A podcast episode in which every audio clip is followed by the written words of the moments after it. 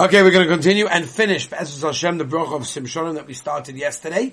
Very, very crucial bracha in uh, really recognizing so much of the things that we have and how peace is a vital part of our life and our importance uh, everywhere of living here. So we're up to the words Baruchenu Ovinu Kulonu Ke'echad. Bless us, our Father, all of us as one. And that means only when we have placed peace between us, us, Achdus, and we're united in Achdus as one mishpacha, one family, can we then really truly become the children of the Rabbi Shalom, as Rav Avigdor Miller Zatzal points out, we are acknowledging HaKadosh Baruch Hu as our Father, and then we want Him to shower us with His blessing.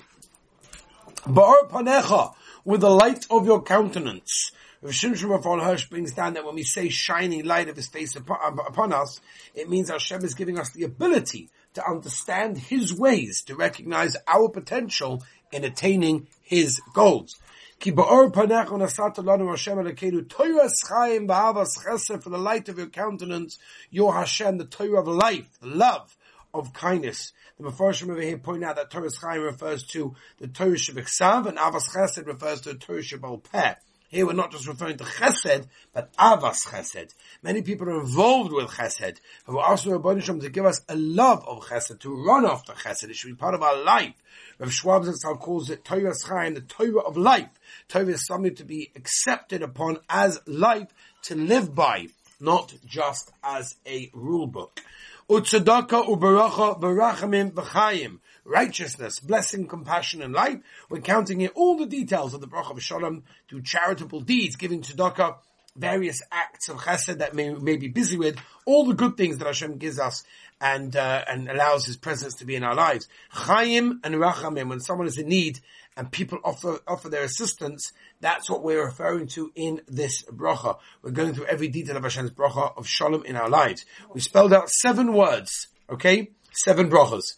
Torah's Chaim, Avos Chesed, Tzedakah, Baracha, Rachamim, V'chaim, V'sholem. That's seven brachas, okay? The Killer Sitzkot brings down that these are seven words correlate to the seven flames of the menorah in the Beis Hamikdash, which brings light to Klal Yisrael around the world.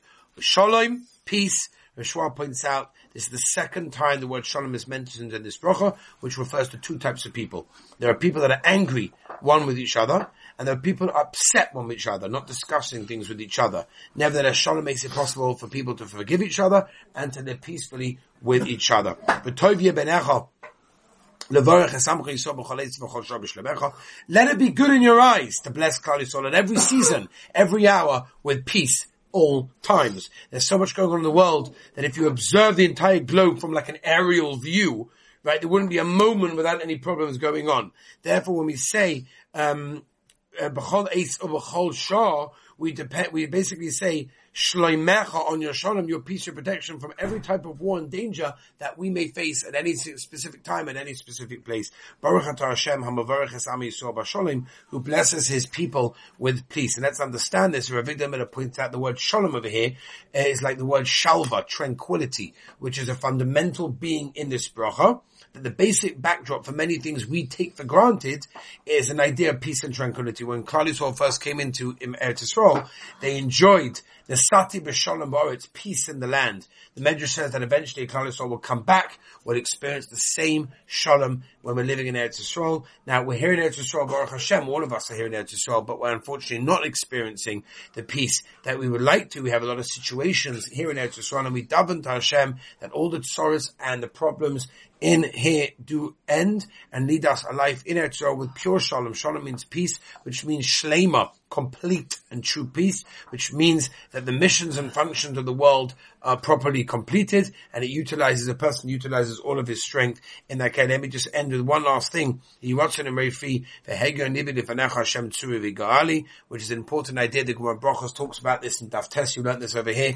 It says, may the expressions of the mouth and the thoughts of my heart find favor before you, Hashem, my rock, my redeemer, we ask Hashem to view all the words that we just said in Shemona Esra with a good way, with pureness. The Mishnah Berurah points out that this phrase begins and ends with a yud, has ten yuds in it, and has a total of ten words. Totally altogether is 42 letters. According to Sifrei Kabbalah, these aspects mean that this pasuk has tremendous power to assist our tefillahs from being accepted. One should try to say this pasuk slowly and with concentration over there. To realize that in Hashem, uh, tomorrow, we'll try to get to the bracha of an Akainatzah.